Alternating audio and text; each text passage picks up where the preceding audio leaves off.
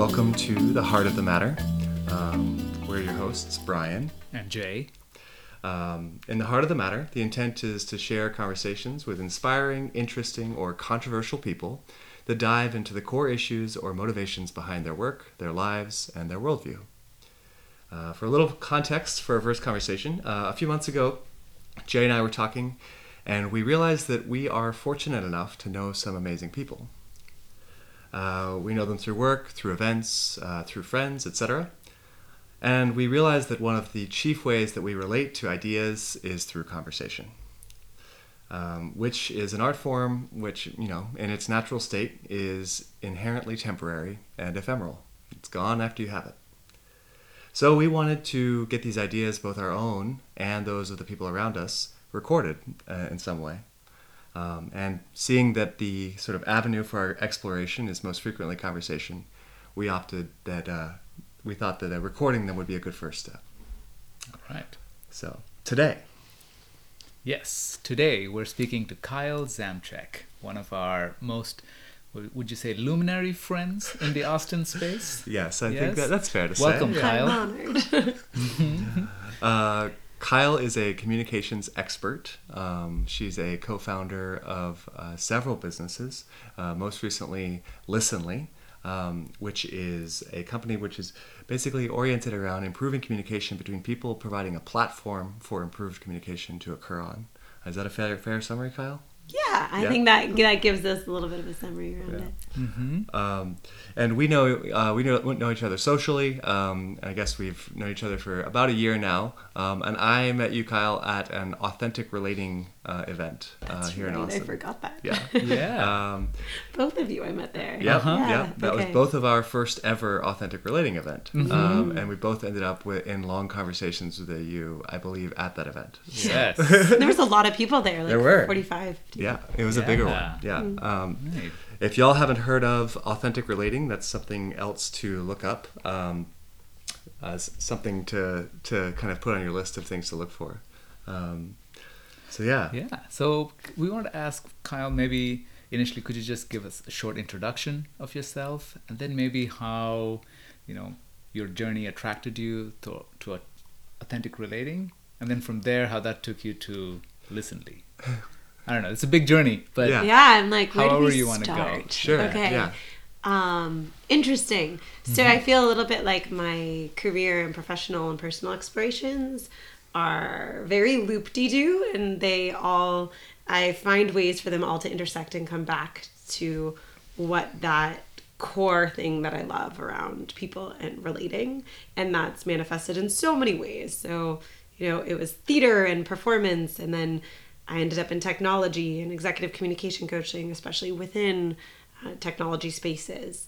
And then as I started to go back to what are my roots around communication and where do I want to focus, and Listenly started to emerge as the project, I actually very strategically decided to infiltrate the circling and authentic relating communities to better understand okay, given that I want to work on this project, what's already happening here in this community? And I'd known about circling for a while, and I think I'd been to one event prior, but I decided I better like really go and really get what's happening here. So that's what brought me and what did you see when you joined uh, authentic relating and circling events? Well, actually, if I may ask, how did you hear about it first? What was Uh-huh. your first? Uh, how did you even know that it was a thing? It's a great question. Well, Jonathan, like long-term romantic partner and business partner on various projects, had already gone to circling here. But I'm actually trying to remember how did I first first hear of circling, and I can't even really recall. It's like one of those things that kind of like came onto the consciousness, and you don't really know how you first were exposed to it, but it just was aware that it was a thing. Sure. Uh, I think I've ended up in a lot of creative, expressive, embodied scenes of dance or site specific choreography or areas where there's a lot of creative expression. So I tend to just notice it on the scene and I don't actually know how I was first exposed to it. But I did start doing a lot of personal development work and spaces where you're like sitting deep in emotions and circling, you're doing that, but in a group format. And in mm. Austin here, we have specifically Circling Europe, which is one style, which is kind of polarizing. Some people I know like really hate circling Europe style of circling because it's I'm going to do a mm. terrible job explaining it, but surrendered leadership is a very different style than some of the other approaches. Okay. And so I like things that can sometimes be controversial as well and to mm. expose myself to it and to see okay what is this about and what does it bring up for people and what are the boundaries of safety in a lot of these spaces they call it a container setting the container of that space. Mm-hmm. And so what are the boundaries of that within the authentic relating world here or the circling world? Mm. And how does that create a space where people either feel empowered to show up or feel disempowered to be their whole selves because they don't feel safe and i love to understand those nuances and boundaries because i think about them a lot Yeah.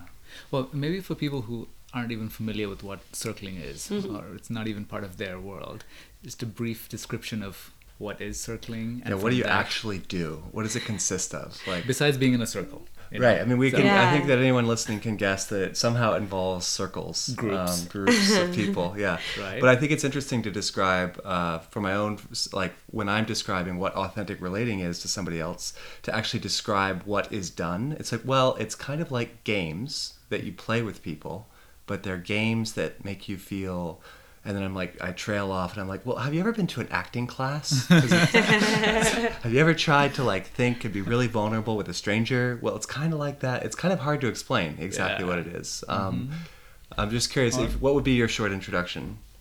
Well, okay, there's two that come to mind. One would be the concept, the actual just concept and expressing what that is, which is you're sitting in a circle and you speak when you're moved to and you don't speak when you're not. Then the other thing is, well, we could just do it right now. like one minute of circling. But I don't know if your listeners want to listen to that. But I mean, that is, you could also just do it. I see. In the I see. European style or the San Francisco style? in technical circling. Uh, you know, whichever style it moves us probably Okay. would just be. It's kind of just allowing whatever is alive, and generally the things that you don't feel permission to say out in the world outside of what you might call a container, like a set space that has a somebody. Um, holding that space to to like there's parameters. You know you're coming for two hours and it's going to be a space. Where you're doing x kind of work which is sitting in a circle and speaking if you're moved to and not speaking if you're not. There's also different styles like birthday circling. So if we birthday circled jay right now we would both just try to understand his world maybe share what it's like to be here with him now like huh, jay i notice now as i've turned to you and i'm looking at your eyes i feel like a calmness in me Okay. yeah. so that would be like sharing Okay. what it's like to be impacted by you, and that would be for birthday circling you. Hmm. Interesting. So that's the kind I've done. Is Ah, where it's circling? yeah, where it's focused on one person, um, and And you might not even know this person, right? Oh no, most well, yeah. Maybe if you participate in the same community over Uh-huh. time, you'd come to know many people in that community quite well. Yeah. Um, but in this case, it was my first and only experience with this group, and I was with strangers, and uh, we circled somebody, and then I was circled, and so it was sort Oh, of I like see. having like a. I call I'll call it like a benign interrogation Roast. like a roast? like a roast yeah Right? except But- but it's a roast oriented at uh, some people trying to understand you and like really try to grasp what it is like being you right now. What are you wrestling with? Where is your mind? Like Wow. what what's your experience? So it's it's very much like a, an empathic exercise. Mm-hmm. um, and it seems like maybe that's the sort of the theme of a lot of your explorations is explorations of empathic exercises or empath- empathic spaces like spaces Yeah. specifically set up. I think you used the word container um, and i am a very uh, rudimentary student of theater um, but something that we try to do in our acting classes is to set up basically you know a zone where we can all dive deep into the characters that we're playing and experience real authentic emotions that are we're manifesting on behalf of the character on behalf of the art. And we're expected to be like be able to be vulnerable there and for it to be safe um, and that is the only other experience that I've had that is similar to what you find in some of these communities of authentic relating and circling and things like that. Um, Oh, that's very interesting. Where like one space is you're you're trying to be yourself the most, the most authentically, and the other space of acting is you're trying to be somebody else Right. authentically Yeah, but allow they your- probably involve the same brain functions the same emotion circuits probably Yeah. so hmm. So I think it's probably no coincidence. So my background, I was a conservatory trained actor, so I did do a Oh, lot of yes. acting. And I always personally found that there were two kinds of actors. There's there was and I- please feel No, free no, to no, chime I- in. And also anyone who knows a lot more about circling, I hope that they also chime in at some point here. And I'm not the only authority on that. Uh, but there's people who were acting because they only wanted to exist in other people and had a lot of trouble sitting within themselves. Mm. And then there were people who could just really tap into all of the feelings within themselves as these different characters because really there's you know we're all the human experience is just quite relatable when you get down to the nuts and bolts of what somebody's going through. And so there are people who are avoiding their feelings through acting and then there are people who are really sitting in theirs and i found uh, Yes. for me like doing this work is the same kind of satisfaction that i derived from doing theater work where you are fully permission to embody it. And in fact it's even more thrilling in a different way. I think had i had I hadn't had that experience of doing acting i wouldn't feel as comfortable just like really allowing myself to be like how high how low can my emotions go in like one second let alone like five minutes? Um, but i think once you start doing that with your actual self and start realizing how much you can be feeling in a moment and you're in a space that asks you to do that and awaken that it's like addictive and meditative and it's all the feelings because all those feelings come up but it's super juicy it's like you feel so alive which i think acting can also create the space for So how would you? How does the we have, you know we talked mentioned circling, authentic relating, acting. What is and where does active listening fit into Mm. all of this? What is it and how is it part of this kind of world of this Yeah. discussion? So, there, active listening is actually more of like a psychological term, and what we tend to practice is deep listening. Deep and listening. listening. sessions are a specific practice. And I like to think of it, if you know the circling world and birthday circling, it's like a one on one birthday circle. What I found is that circling when you're in a big group, uh, there's a lot of different emotions that play, and some people, and myself included, are not always able to fully feel ourselves when you have so many other feelings going on.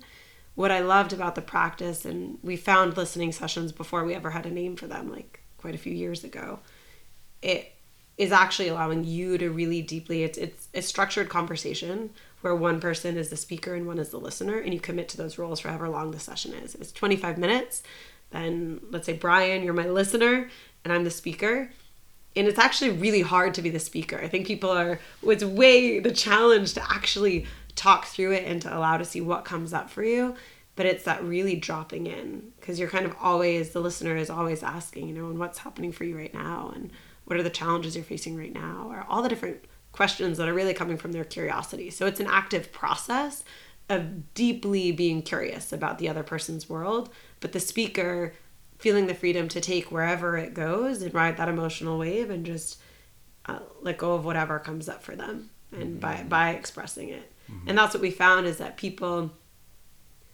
often there's a lot that's happening but until somebody i mean it's kind of like the meta theme of what you guys are doing here things come up in conversation. Mm-hmm. And we found a lot of people we had previously built an ai tool for journaling. And it mm. did like sentiment analysis on journals but only a small percentage of people journal like myself included like if i'm going through a massive breakup or i'm really upset about something i'll journal otherwise Yeah. i'll just share things in conversation Yeah. My journals are just a record of when I was sad. yeah totally yeah i feel that that cannot be your legacy I know. We got to have a different different legacy, right? Yeah. We've got to record these conversations. But I always find that when I'm going through a breakup and like I look at the last journal entry and it's like, oh, it was another breakup. yeah i think probably a lot of people can relate to yeah. that yeah. yeah, I think that's for me what a listening session is this set specific space where you can really drop in and you know you're going to have that chance versus a circle or authentic relating. Authentic relating games is great, but it doesn't go as deep. And we wanted something that really created that space. I'm curious because you guys have both, well, you've been to listening labs. Yeah. What was listening labs, which is our events open to the public or within organizations or companies where you can have a chance to get exposure to listening sessions? Like, what was it for you? What did you expect uh, walking into it, and what did it end up being? yeah it was very so it was one part was challenging being the in these structured listening sessions mm. where you had to keep asking questions as the mm. listener mm-hmm. to the speaker. And it was very revealing to find out you know based on your structure to not ask why questions right? Because mm-hmm. those are judgmental questions and that's the biggest thing i took away from that. You can get the same place by asking what and how questions. Mm-hmm. And that allows someone to explore whatever they want to speak about without the sense that they're being judged. And i've that's the one topic i've really taken and like talked about it to many other people in spaces even in meetings at work now. I'm like mm-hmm. you know maybe we don't need to say why.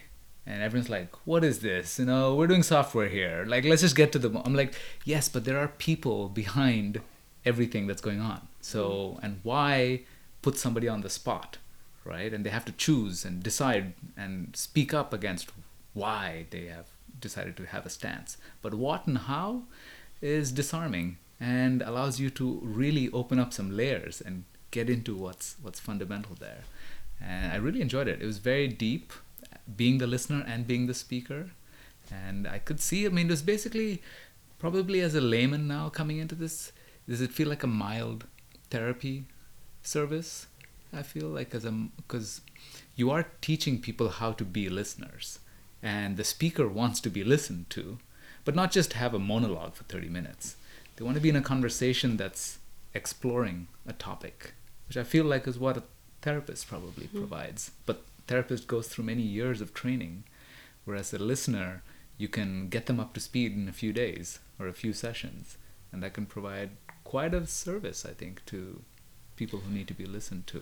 So um, i really enjoyed that. And i was so glad to see that you would you say listenly is basically a platform to bring listeners and i don't know what you'd call the speakers together so people can connect and provide service to each other in a way? Or Yeah, I feel like Listenly is like fundamentally right now it's a community, and it's a growing community That's of great. people who are interested in in their mental health and or personal development work. It kind of like different ways that it, people gravitate to the work, and that are looking for a way, either a practice that they can do that can improve their quality of life the same way you know people will meditate or do yoga or they're mm-hmm. looking for something because they're having a tough situation and they need to like get out of that mental loop that's happening mm-hmm. and to have somebody else like help Yeah. guide them there. Yeah. And it's and it's set of a set of tools. My heart is like warmed that you still remember the what and how questions can lead to more impactful dialogue than why because why can mm-hmm. breed the defensiveness. And how applicable being able to listen is when you learn that in a structured way, you can take that everywhere in your life. Mm-hmm. And for us, the goal would be whether you're doing listening sessions through a platform or through, like, we're playing with all different ways that it could manifest. So right now we have like a matchmaking situation happening where mm-hmm. different people and from all the different cities where listening labs are happening. We now we're putting people in touch to do listening sessions with each other from mm. like Costa Rica to San Francisco and connecting people Yeah. uh, for a listening session. So yeah, I don't know if that answered your your question or not, or what the question was. I, I'm curious how, um, uh, you know, as with acting, authentic relating, all these things, there's a certain um, disposition of person or people that are curious about learning these skills that kind of gravitate towards these. And it's been my experience that it's often the people that need it least or that already have relatively sophisticated communication skills that most frequently gravitate towards these communities and these environments. Hmm. And one of the things that I've observed working in technology is that teams desperately in need of clearer guidance on communication or practice in communication are often like the last ones to embrace the idea that it's something that can be learned or should be learned. And I'm curious as you have turned this, or uh, as you're in the process of trying to turn this into a product, as you're trying to turn this into a tool that can, like, you're like, hey, this is actually value added. What's the case you make? Such a good question, and something that we're asking ourselves every day because it's so true. The community that we're a part of is the one that gravitates to do this, but ours, in a lot of ways, the people who doing this work, they already have the tools around them and the people around them who are doing deep listening to them. And the people would really benefit are sometimes people who both maybe want therapy but can't afford it. And so we're definitely not trying to replace therapy in any way, but that uh, there's also a lot of stigma, mental health stigma, and how do you bring in opportunities for you to get your needs met when really holding space and there's been a lot of studies around this and how the effectiveness of a therapy when somebody is self-reported around it is actually not around the level of education that the therapist has it's a slew of other things their empathy their verbal fluency and areas that are untapped resources that we all have and the ability to what i called hold space or Yeah.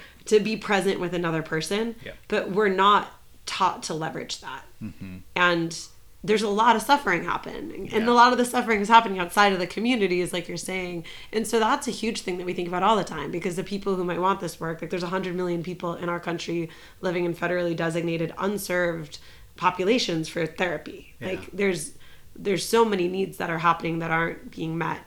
And a lot of it i think stems from how do you bring something into social consciousness and make it normalized to the point where then people who hmm. wouldn't otherwise be attracted to it are willing to try it? And a lot of that comes from trust. Hmm. So the first thing that we're looking at is how do you build trust as a company as a community. And for me that's why i think i identify first as a community because we have no idea where this will grow. We have no idea if, will this ever scale? Will it ever become something or will we end up with something totally different than where we started? Because we're trying to focus on like the problem that we really want to solve and our own purpose which we're still always figuring out right now. Yeah.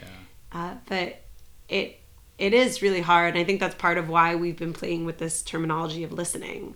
Because at least in corporate spaces communication became a lot more normal for people to say hey yeah this is something i could work on. And that's what's been interesting at listening labs versus something like circling or authentic relating. We have a much more diverse crowd who end up showing up and walking through the door because people are like hey this seemed like something i could improve on as listening.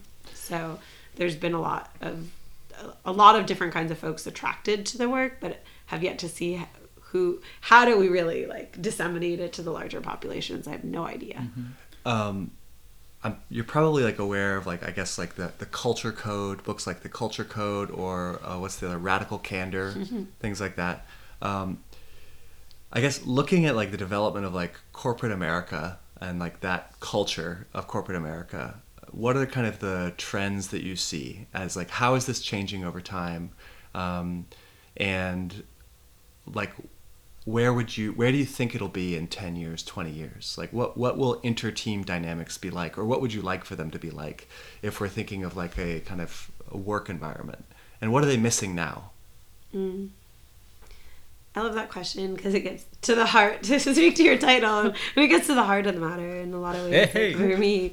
Um, but it I think the work that's being done, like I think Radical Candor and Kim Scott's work is such a beyond what was around 10 years ago. When you talk about leadership, there was a lot of work that it all, uh, how do I put this so that people who are listening could hear it, but like they're, they're, they're set back. Like the person who's describing the leadership skills, there's no real transparency around like what happens when you screw up and what is the real human experience of being a leader.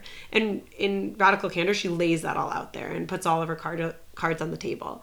And i think with that and brene brown's work around vulnerability like what i see happening and this is i think why i've gotten brought into compliance uh, industry as a whole too is it across the board there's push to really look at the whole ecosystem and the human ecosystem happening within organizations. And if you look at what's happening with Boeing right now, it's really interesting Yeah. to look at all of the Wow.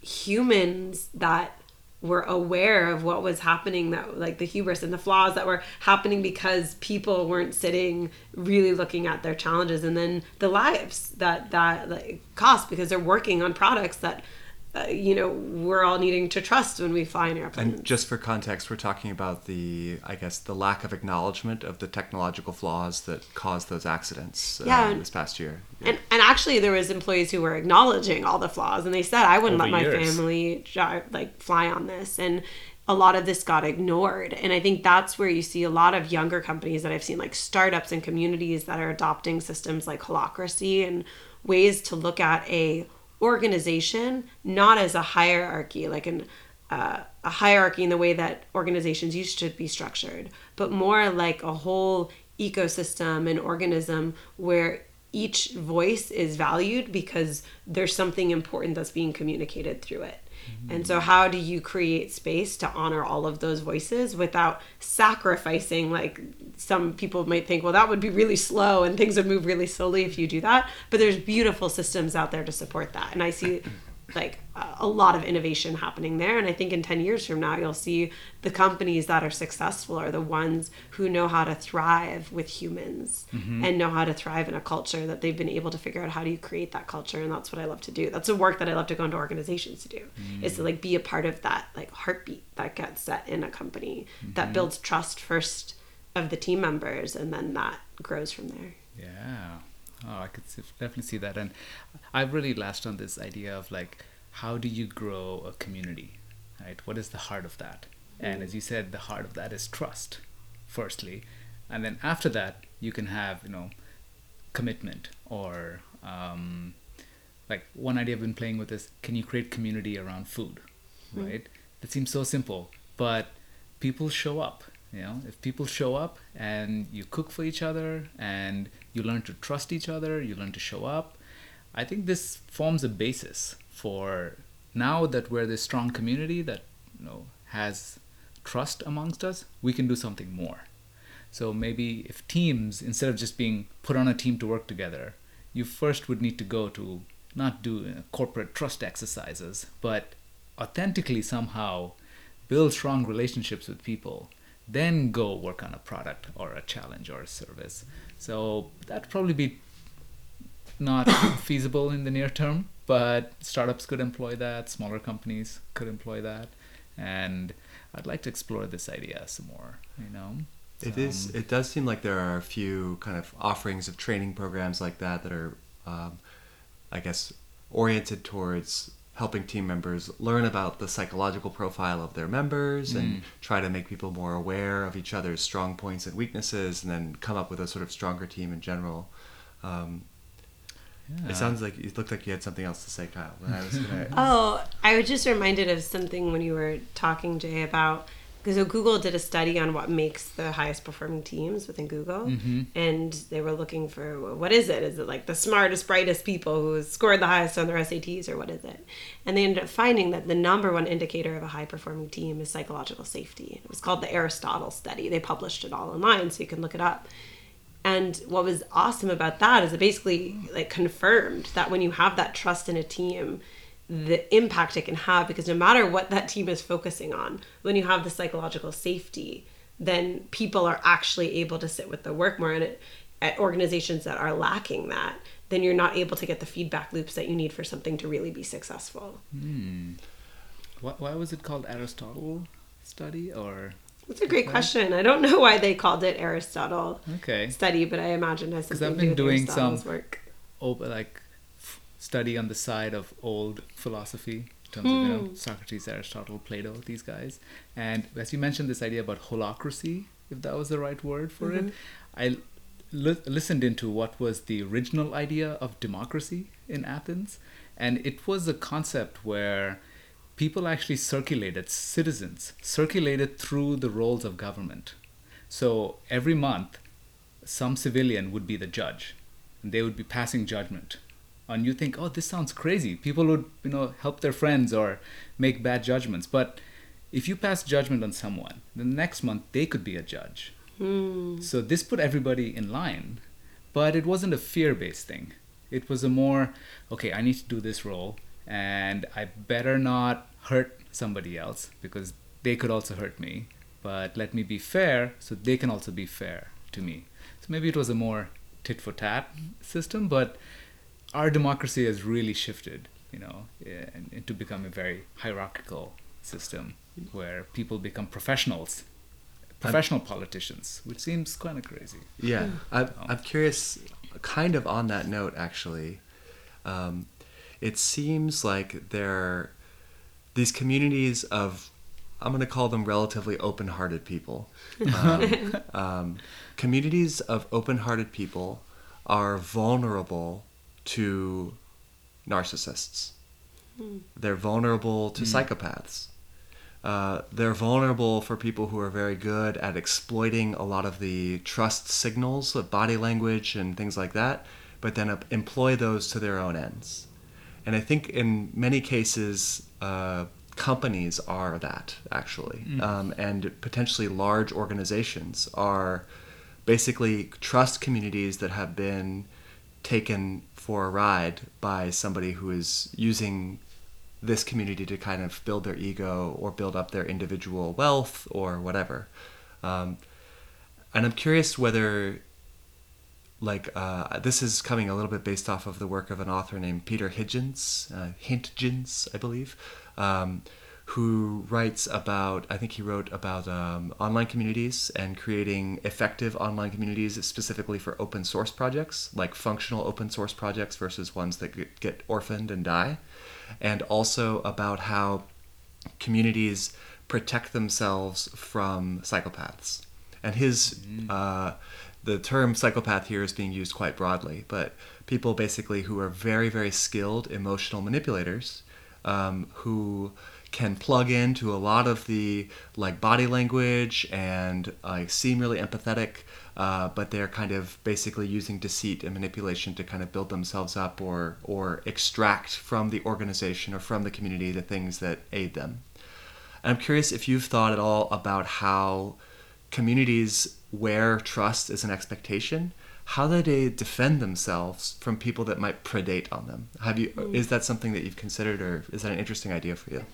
Yeah, it's a beautiful question. I think it's it's like at the mi- micro and macro level important, right? For like the individuals to know how to protect ourselves, and then also for the communities to know how to protect yourself. And I think um, something that's alive for me when you're saying it, so it's less than maybe as a direct answer to that, but around one thing I see happening a lot in companies is companies will talk about how important communication and vulnerability is to have and you'll have the leaders stand up there and say oh this is really important so we're going to do an initiative. But you never actually see them being humbled and being vulnerable.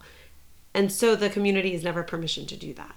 Hmm. And it takes the people who are already in systems of power i- within a community to allow themselves to really sit in that deep uncomfortable place to then permission others to do that. And i think that is what changes like the it's hard to have power over somebody when you're so empowered to be completely vulnerable it's this weird uh, hmm. space that i found is the more comfortable i felt with vulnerability the way less anybody can hurt me it's a hmm. very Yes. strange thing Oh yes. So we discussed this earlier about because the idea about if you are being vulnerable, it actually should be a strength. Hmm. Because if you're not vulnerable, if you're this say macho man who is never exposing his vulnerability, you're actually really brittle. Mm-hmm. Like you're probably a s- soft, you know, a sobbing soft heart, you know, and you have a lot of mental issues that you're dealing with, but you need to put up this front because you know you are not vulnerable.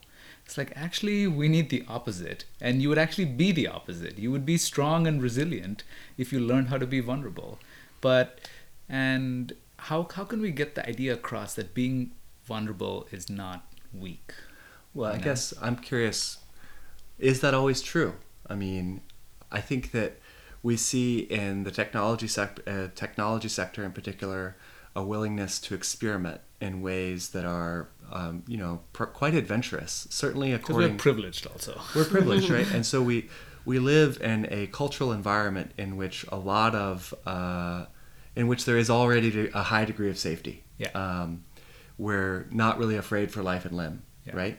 Um, but there's certainly a reason why we as a species and why we as people protect ourselves from our vulnerable parts because we can't always trust that we will be safe uh, in showing vulnerabilities. And if we're thinking at you know a very very sort of primordial level, if I you know uh, if I sleep out in the open as an animal, um, I might be eaten, right? So like we learn to sleep in places that are safe. We learn to kind of uh, show our weaknesses only in places where we feel protected by some other context. Mm-hmm. and it seems like at companies, a lot of at companies and perhaps in our these cultural groups as well, like we're trying to create these spaces where it's safe to be vulnerable, but that may not be true everywhere, right? Mm-hmm. And and specifically, I think one area where that's I, I wonder whether it could ever be true is like politics. Hmm. Like pol- every vulnerability that somebody has in politics is exploited. Yeah. Right. And it's very very cutthroat. Yeah, we're in a Um, nasty place nowadays. Now, but I wonder if it's ever been better. I th- I I don't think it ever has. Uh, my hypothesis is that it's it's one of those areas where like every av- available advantage that somebody can take over another person, they will. yeah. Um, but that perhaps is a little bit uh, like you know aside from the point. Like Yeah. I guess the you know the idea is like are in your opinion, Kyle, are all I guess areas of our culture um, equally able to have this kind of environment? I mean, I think it, that also gets to the heart of the issue of, you know, there's all the isms within our society, right? And all the ways that your socioeconomic status changes the level of safety that you can have. Because if you, don't want to be vulnerable to a boss that could fire you and you have to feed your family of 4 mm-hmm. and not all communities are going to be what I've tried to emphasize is there's a lot of people who talk about safe spaces, and no space is ever going to be safe. So instead, I call it like a brave space. Sometimes you'll be in a mm. community that's empowering you to be brave, and sometimes you won't be. And you need to be able to know that your hierarchy of needs will be met, like your core hierarchy of needs. And if you don't know if those are going to be met, then you those are critical. And so I think there is a degree of privilege that comes with having the opportunity to even focus on this personal development work.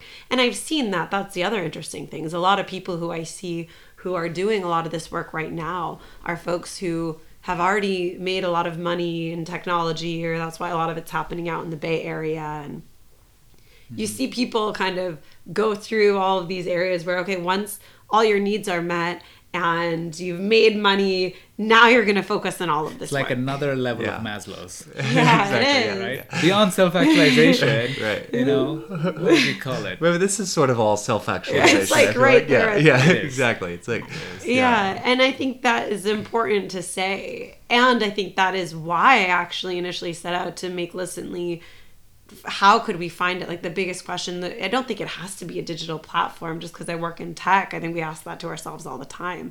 Does it need to be? The goal of it was how do we make this as accessible and scalable as possible? Because i see everyone and we've been doing all this work with all these people who are at a place in their lives where they can be focusing on this work uh, and there's so much privilege there. And how do you make this way of being heard and listened to which is really a human need so that people can like have the tools to feel heard by each other. And to go back to something you were saying earlier around um, that it's actually a strength.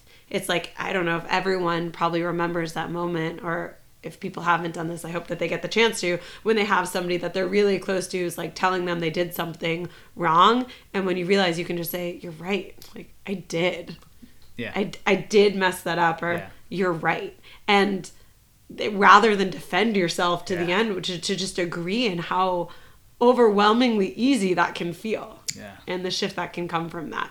And so that is the strength but then and then how do you create the way to make that accessible to a much larger group of people? Um, not just that moment but the ability to be heard to feel comfortable being heard and listened to. And and yeah i think it's an important issue that doesn't get talked about enough and i think should get talked about more. And i want to be really clear in the work that i'm doing about that mm-hmm. I think this is what it takes. Like letting people know that, you know, besides what we've been told from current culture and cu- current media, that being vulnerable is actually a strength. The more that people get to hear that, the next time they want to be vulnerable, they might be able to draw on that rather than, oh, this macho TV show and culture that I watch shows me that being vulnerable is weak. Oh, wait, but I heard people telling me that actually being vulnerable could be a strength. And if somebody takes one change, it starts perpetuating and can spread out. So we're doing our thing here. I think it's a superpower. I think vulnerability is a superpower because Yeah. when somebody can just totally walk in and be vulnerable, there's a way in which both they can be deeply moved by the world around them, but also like totally comfortable with what is Mm-hmm. it's like its own state of reaching complete calm. It's like to be totally okay with whatever is, which Yeah. is being in that state of whatever is alive and be just accepting that for what it is and knowing it will change. Yeah. I mean, it's yeah. Right. Hey, wanted to, you touched on San Francisco and here, and what would you like? What's your feeling on? You're in both these spaces often, and would something like this be easier? Listenly, would it be easier to get going or launch in San Francisco versus Austin, or is Austin a, a, better community for that? What's been your experience so far? It's that? interesting because I get to go in and host these events that now are happening in San Francisco, New York, uh, Austin, Costa Rica. Like to see the communities, they're they're just so different, and I I don't think they're. I think Austin's an amazing city that's changing and growing. A lot of people are leaving the Bay to come here, and I think it just depends on what do we. and people are leaving here and going to Costa Rica. Yeah, people are leaving here. They are. That's how this work ended up there. But uh, yeah, I think it's interesting to see, even then in New York, seeing this to how people approach this in New York. Uh, fundamentally, I think if there's a need that's happening for people around community, around connection. I was talking to you guys earlier about how I've been fortunate to get to know Scott Heiferman, one of the founders of Meetup, who's mm-hmm. been amazing and giving us a lot of feedback and came to our event. And he created meetup to be a platform so people could meet in person. One of the things he shared was that 9-11 he stepped out and realized he didn't know any of his neighbors. Oh and he was like oh my god like i how how do i change that? And, Yeah.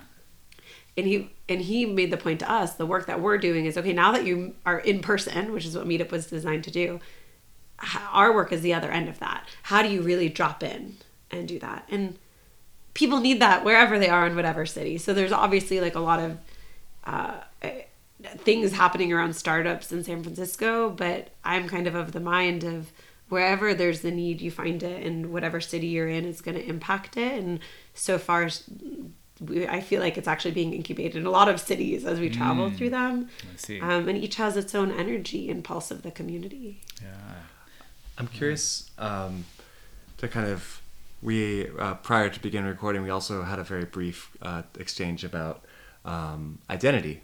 Um, and you know of course that's like a very big complicated topic in and of itself. But I'm curious um, about your observations your thoughts on allowing for vulnerability when there are identity differences that maybe are speed bumps or challenges. And this might be gender like some you know experiences that are sort of embodied in gender. Um, this might be uh, race. Uh, it may just be cultural um, because a lot of uh, more conservative cultures or traditional cultures probably don't have the convention of being uh, very exposed or very open about communicating one's n- needs on a very like fundamental level like and to share kind of a personal anecdote like and this into the, it, creeping into the inappropriate but um, in dating when dating across cultures the expectations of like whether or not I can trust this person to clearly communicate their needs, I have found to be very culturally biased.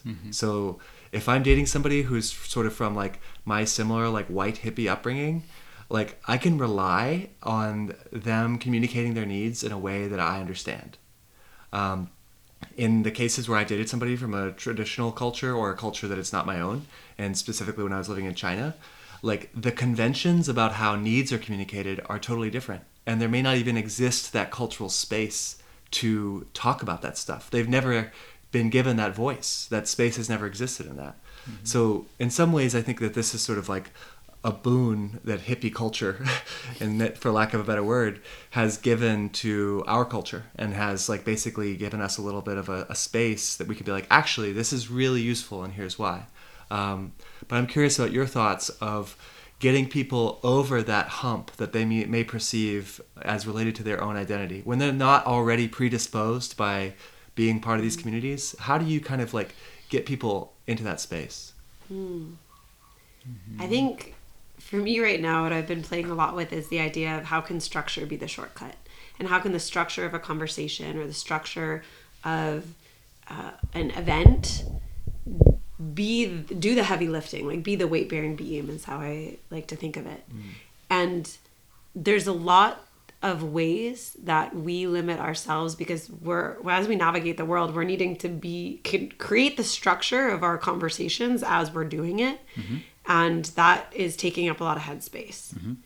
but when you have a set structure and it's a set conversation and you say and this is why listening sessions themselves are such a simple structure and idea but it can do the heavy lifting for you. And so, what is the topic that's wanting to be discussed? I mean, a lot of it for me is both creating spaces where you can ask that question that you're scared to ask, but everyone consents to that.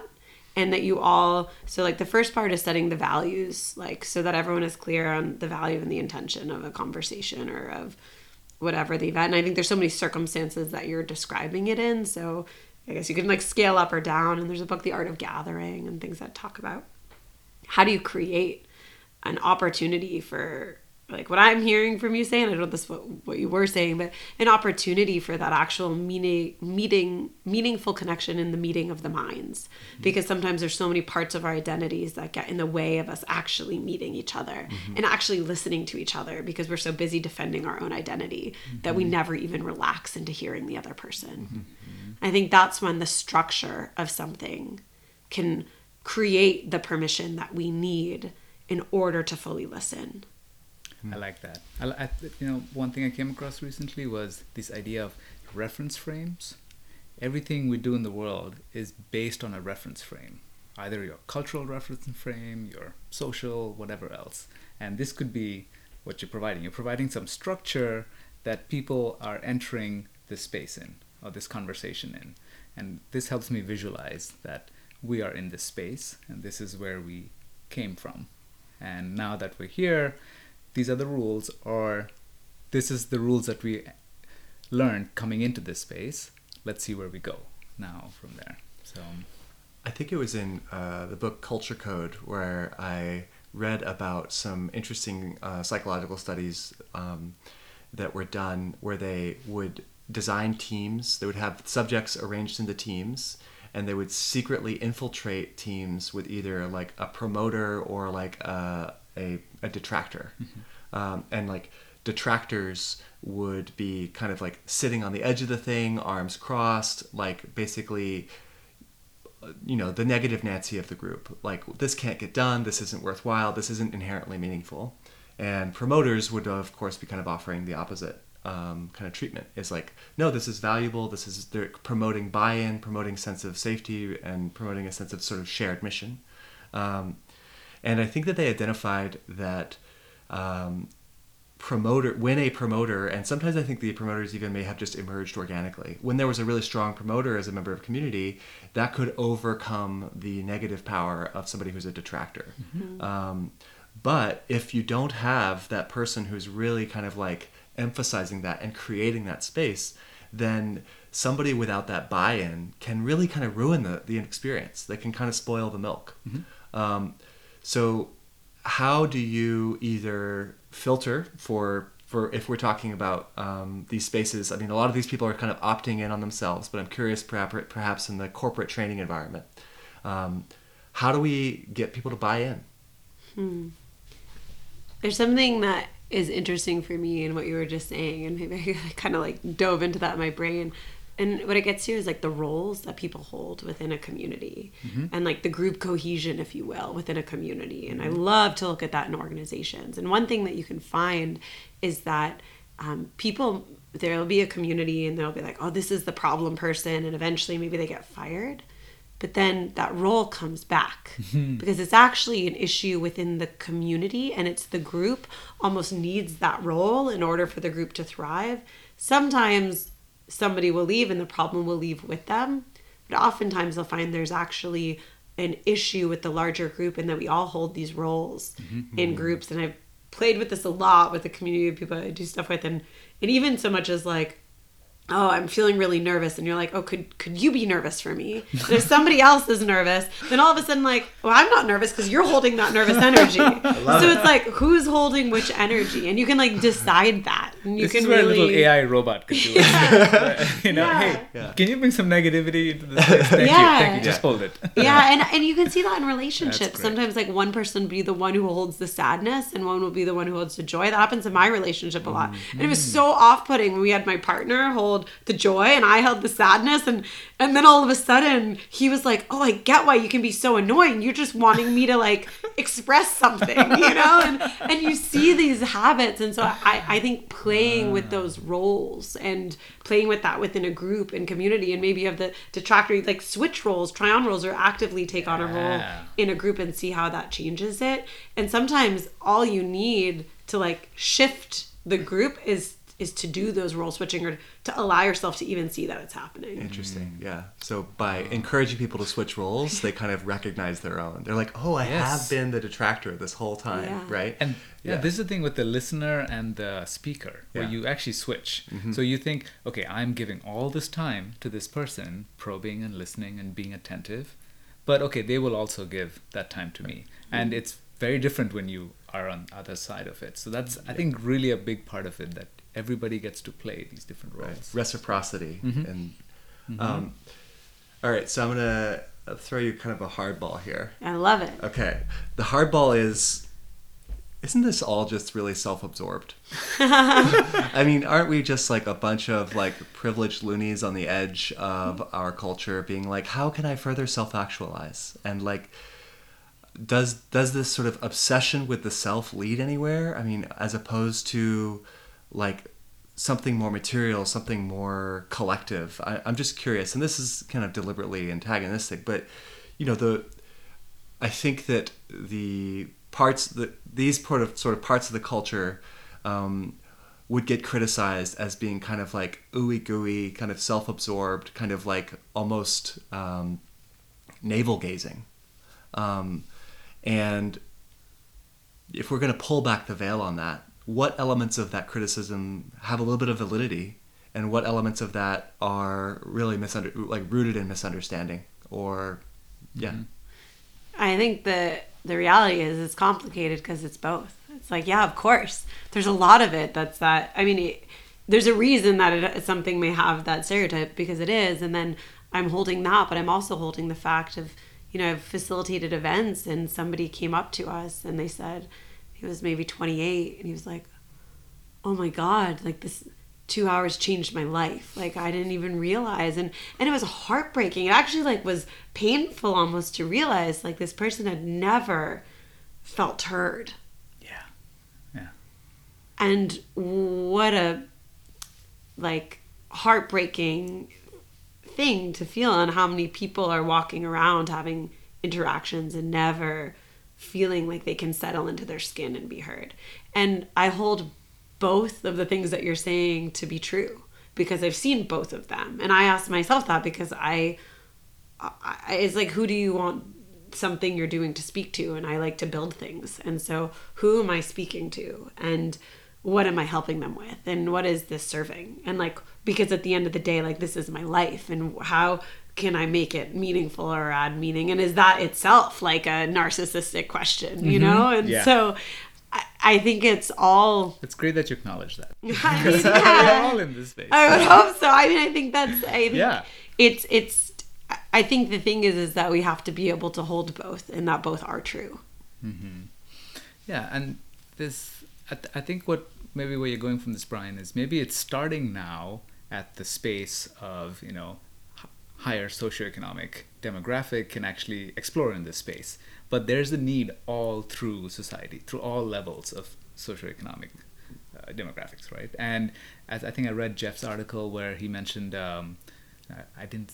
I did read Jeff's article where he mentioned Jeff is my business partner for context. Jeff, here, co-founder, yes, of Listenly, where he wrote about I think 100 million people express depression in the U.S. and that's one third of the population is living alone or is depressed in some way, and you know many of them are holding good blue collar jobs, good white collar jobs, but just coming home to nobody and not knowing their neighbors and going to going through their life in that you know frame and that's kind of sad and it shouldn't be it doesn't need to be but what is it going to take to change that? And do you think you're trying in some way to effect some change there?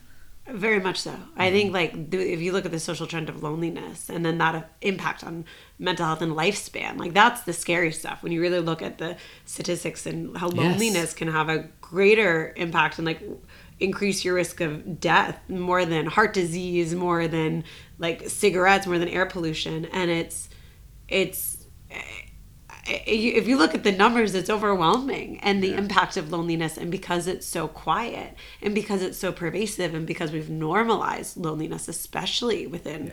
like culture for men and like middle aged men and the rates of suicide. Yeah. I mean, also, if you look at addiction, and like there's a great writer, and they say the opposite of addiction is not non addiction, it's connection.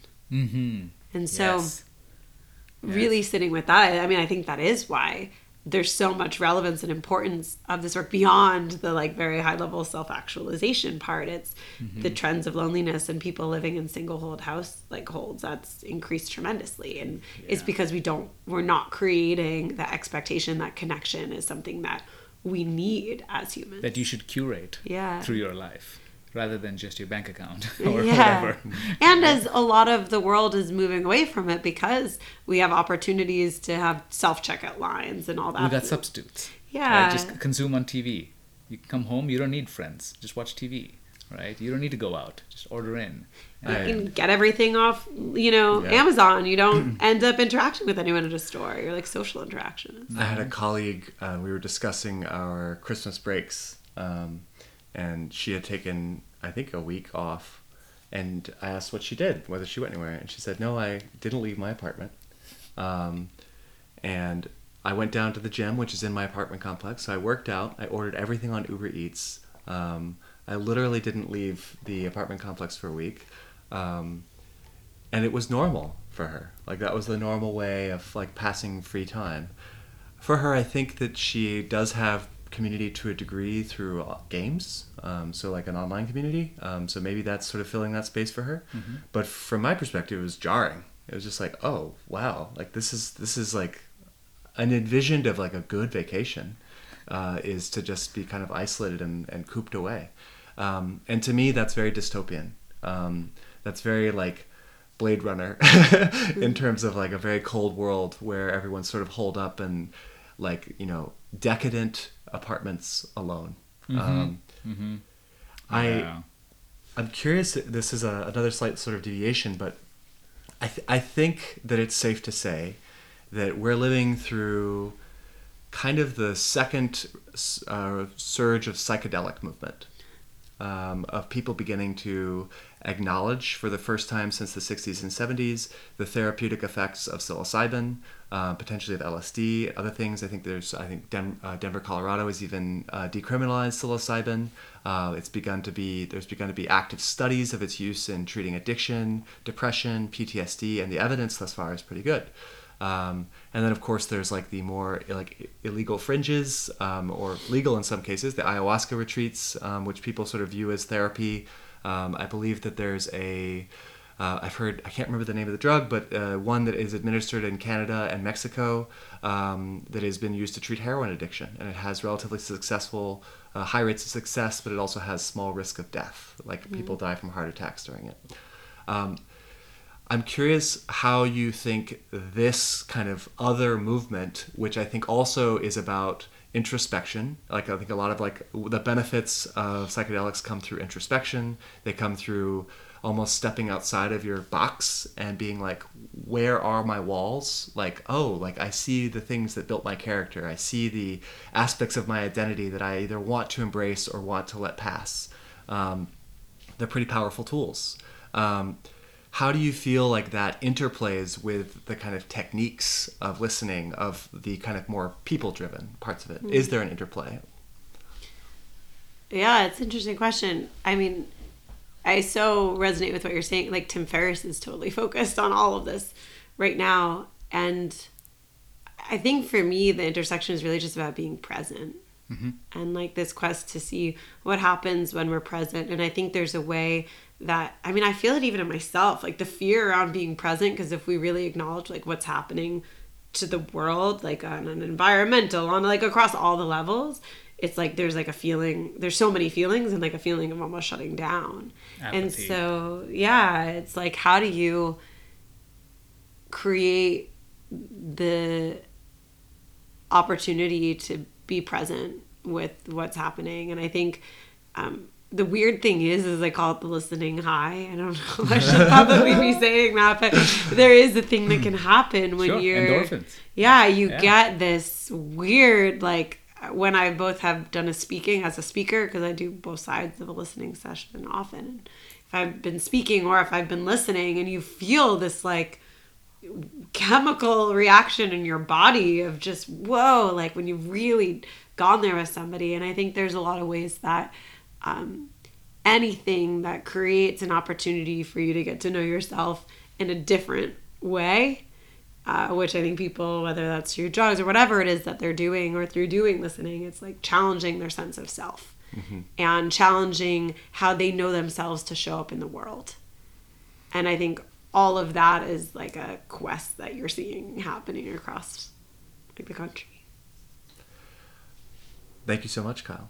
Um, as our last uh, question, we're going to go around for all three of us with a request for a recommendation. Either an article or a book or a movie or just uh, anything that you have read or seen lately that you would be willing to like, be like yeah, this was useful for me. Um, and I'll go first. Um, so I mentioned briefly that I do acting classes, and one of the things I love about these classes is that they expose me to really good plays. Um, and there is a play uh, by Tennessee Williams uh, called Orpheus Descending, which is just a really, really beautiful story of like two misfits in in a kind of cold cultural space, finding each other and trying to kind of like create a way for themselves to exist uh, in a in a culture that is quite cruel. Um, so yeah, it's beautiful. But yeah, anything else? It doesn't have to be literature or anything like that. Okay. Um, I'm not sure.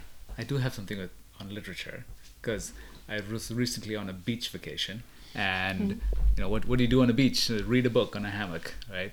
That was pretty cool. But so I picked up V.S. Naipaul. He's an old. Um, I mean, he's yes, he's expired now, but from he's from the 1930s, an Indian author from Trinidad. And while I was in the Caribbean, I was like, I want some book from somebody here who who wrote something in the Caribbean. And he's a very famous author in the travel space. But to see his book was, first of all, interesting to see. Like, I was starting to pick up, like, I think errors in, I feel, the writing, where I was like, did this never get caught? Or is this a writing style? Or should I just read it the way it is? So, after having recently read a, written a book, I'm probably seeing more things more critically now. And like, so this was deliberately left in here, you know, like, hmm, why was that? So seeing these books now from a different angle. But uh, What's the name of the book? Uh, away in the world, how um, basically his life story on how he went through being a famous author in Cambridge and India and the U.S. and everywhere. So very interesting. Cool. Yeah. It's funny, I'm torn. I'm like, there's so many directions I could Sure, go with that. Uh, and weirdly, the one thing that is really come for me is less about like an actual reading. Like I'm a podcast addict Sure, and all yeah. that things, but it's actually less of any of that. And it's more the recommendation is like think of somebody who makes you like when you think of them, you just like get a warm feeling, and to just reach out to them Yes. and like ask them a question that you're actually curious about and just and and to connect Mm-hmm. That would be the recommendation because i think doing the work that i've been doing right now and especially when you're working a startup and you're needing to tap all different people i've ended up reaching out to people from all areas of my life that i wouldn't have otherwise Yeah. and it's such a rich feeling Yeah. and then that's how you realize like whoa there's these people you have in your life that are just there Yes. And this is the real meaning, right? Networks, Yeah. relationships. So And that's exactly what you've allowed us to do today, Kyle. So Yes. thank thank you for letting us get to the heart of the matter. thank you guys it was so fun this Yeah. is lovely. Thank you. And good luck in the next endeavors and the travels coming up. You too. Yay. Can't wait to Great. listen to all of your all of your different conversations. and when this podcast goes live, you can be addicted and our subscriber. oh, totally. First Oh, you know. I will be. Awesome. Awesome. Thank you, everyone. This was the first episode of The Heart of the Matter.